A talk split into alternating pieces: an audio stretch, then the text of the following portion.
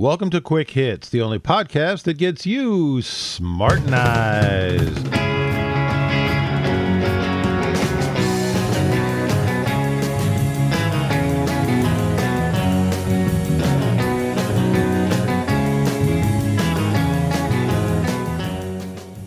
Today's episode, Nicotine Nazis. One of the most popular debating techniques, and it's become really popular since the advent of the internet, is to call your opponent a Nazi. You can do it directly, just call him a Nazi, or you can do it through indirect references like jackbooted thugs or the religious Reich. And whenever this happens, your opponent is likely to shout Godwin's Law and declare themselves the winner of the debate, even though that's not really what Godwin's Law says. The accusation is seldom accurate. Usually, you should be calling them a fascist instead of a Nazi, but occasionally it's appropriate. Nazis love to burn books as part of their campaign to suppress and control information, so comparing today's modern-day book burners and censors to Nazis makes sense. Comparing violent racists to Nazis is appropriate for obvious reasons. And when it comes to those carrying out the current war on smokers, no other group matches their tactics, approaches, and arguments as well as the Nazis. It's a damn near perfect fit. The anti-smokers, of course, bristle at this comparison, and they point out they're not rounding up smokers and sending them to death camps. Hitler never did that to smokers either. He simply vilified them, taxed them, lied about them, restricted advertising of tobacco, and forbid smoking in public places.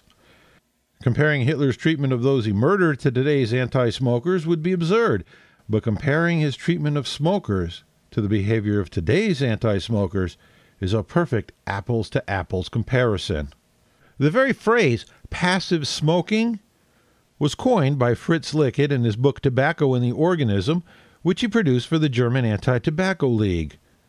He had no evidence to back him up, and he claimed that smokers were poisoning everybody around them. He also insisted that coffee caused cancer.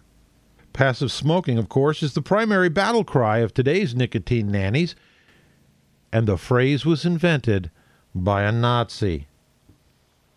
Today's tobacco nannies demand that no one ever smoke in any room they might enter someday. They claim that tornado-force winds are necessary to clear smoke from a room. Hurricane force won't quite do it.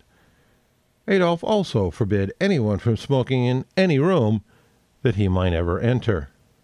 Recently, California tried to raise the legal age to purchase tobacco to 21. Hitler raised it to 25. Under the control of the Nazis, smoking was banned in streetcars and in bars and in restaurants. Sound familiar? The Nazis also banned tobacco advertisements for movies and billboards and posters, and no advertisement was allowed to show anybody engaging in a manly or professional activity while smoking.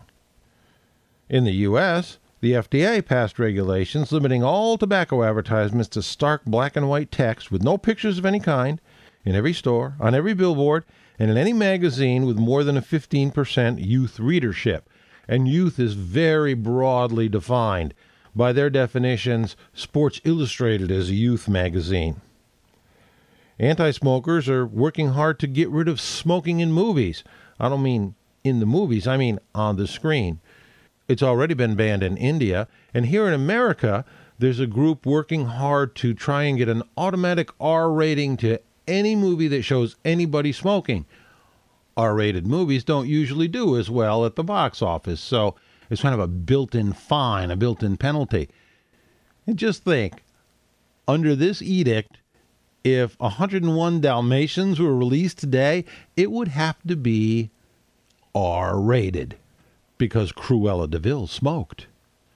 And I think Geppetto did, and Pinocchio, too. I'm not certain about that. Stalin liked to doctor photographs, and I went looking for information about the Nazis doing the same thing. A friend of mine had a book that he doesn't have any longer that he said had before and after pictures that showed Adolf standing with somebody who was smoking, and then in the after picture it was airbrushed out. But I couldn't find much information on this on the internet. I did find a lot of historical revisionism here in America. For instance, Blues singer Robert Johnson only has two photographs. There were only two photographs ever taken of him, and in one of them, he was smoking a cigarette.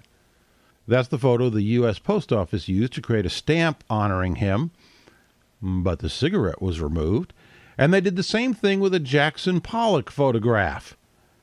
They used the photograph to create a stamp, but the cigarette that was in the photograph wasn't on the stamp. There's a couple of instances of James Dean photographs being digitally altered so that no cigarette was shown. A while back, a box set of Paul Simon's older works was released, and on the cover of it, it had a picture of the singer, an older picture. In the original picture, he was smoking a cigarette, but not on the album. That was all digitally removed. But in all honesty, we can't say that they're really emulating the Nazis here. Here they're emulating Stalin. Of course, the anti-smoker movement never fails to mention the kids. Everything is for the children. We have to ban smoking in bars for the children. Maybe you should just keep the children out of bars, folks. And they love these advertisements that show smokers blowing smoke in babies' faces and smoking around kids, and all kinds of hyperbole about how dangerous that is. Hitler also voiced concern for the children, but he was a little more honest about his motives. He said, "The state must declare the child to be the most precious treasure of the people. As long as the government is perceived to be working for the benefit of the children, the people will happily endure almost any curtailment of liberty and almost any deprivation." The Nazis, of course, perfected the big lie technique. You make a lie huge, you repeat it over and over, and pretty soon most people will believe it, even if there's no evidence for it and it has no basis in fact. Nazis used radio and billboards and print to teach Germans that Jews murder non-Jews, especially children, as part of their religious rituals. Jews were portrayed as weak-willed, diseased, stupid, and inferior, and school children were given an extra heavy dose of this propaganda. Today, the modern anti-smoker movement bombards us with advertisements on billboards, TV, radio, and print, insisting that secondhand smoke kills, even though there's no evidence to support that allegation. We're told that it gives kids asthma. Now, it's funny, I'm taking a lot of this from an article that I wrote for the Hitman Chronicle about 3 years ago, and I used to have a link on there to the American Lung Association to an article that said, the title of the article was, "Secondhand smoke does not cause asthma." But that's been removed. Surprise, surprise. Smokers are portrayed as weak-willed, diseased, stupid, and inferior, and we're all subjected to it daily. But school children are fed an especially heavy load of such propaganda. In the original article, I came to the conclusion that you probably should avoid calling people a Nazi just because it's trite, even if it's accurate. But it was accurate when you're referring to today's nicotine Nazis. But that article, which I'll put a link to in the show notes, was written 3 years ago, and the conclusion, while valid then, is no longer valid.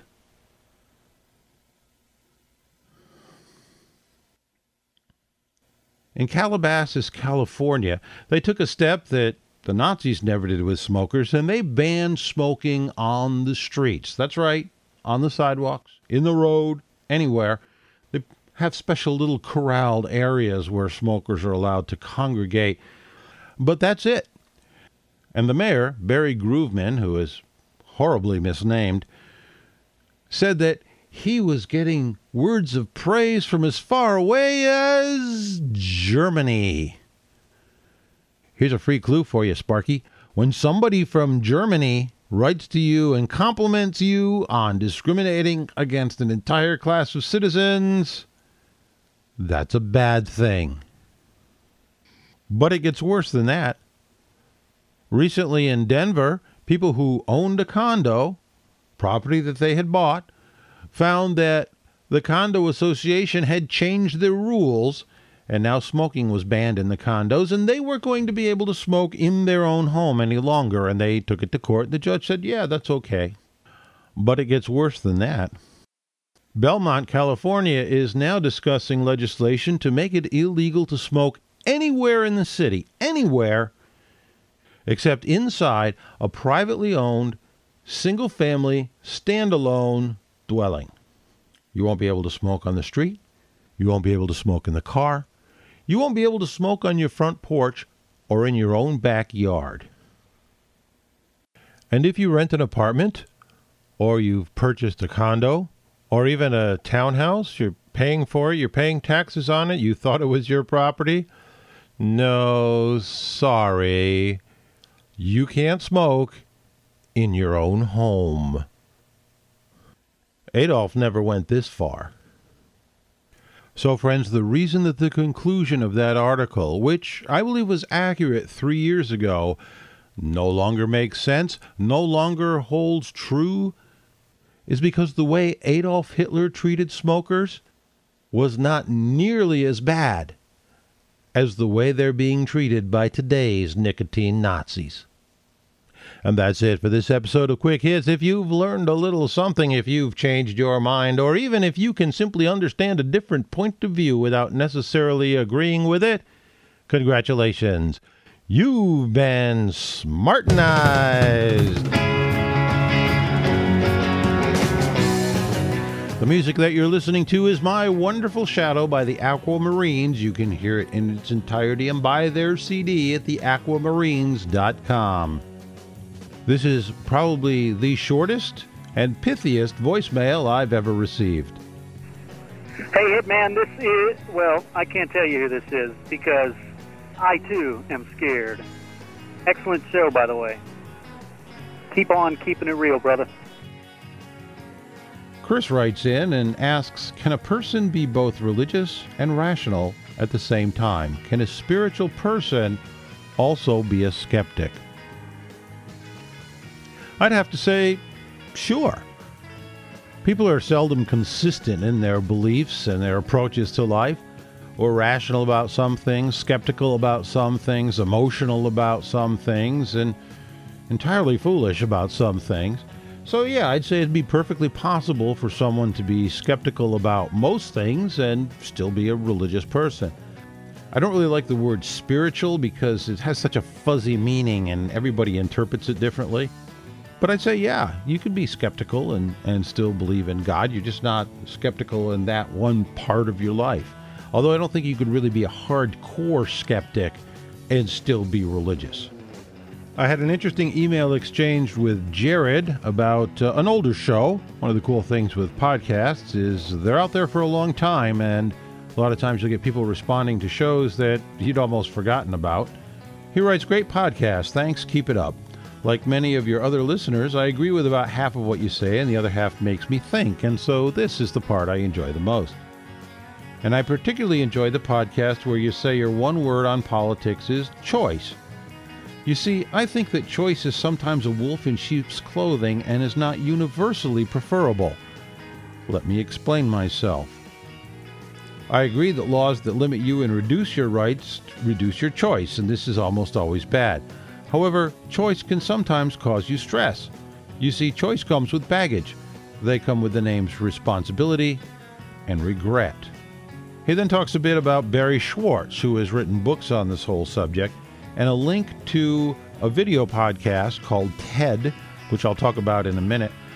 And in the Barry Schwartz episode, Barry makes a very eloquent and entertaining speech about why choice is a wolf in sheep's clothing, why it's bad.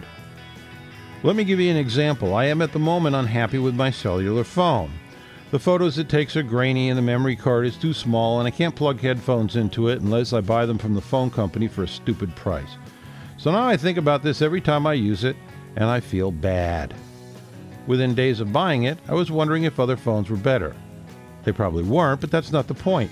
This angst was created by choice. It doesn't stop with the frivolous. This problem of choice also means professionals in our society, doctors, lawyers, engineers, etc., who are held in great esteem for taking responsibility for hard decisions, are handing the stress and responsibility back to us.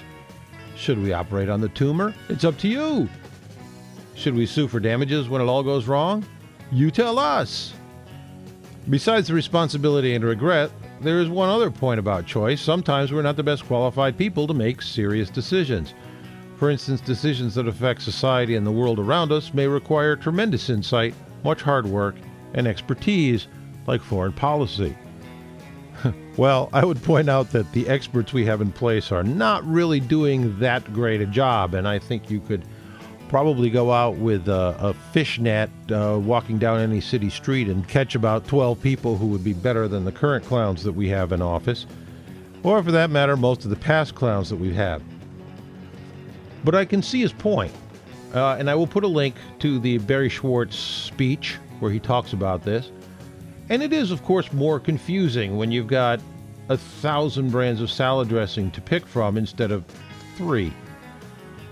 But I disagree with Barry, and I disagree with Jared here, because the angst after a purchase or after making a decision is also a choice.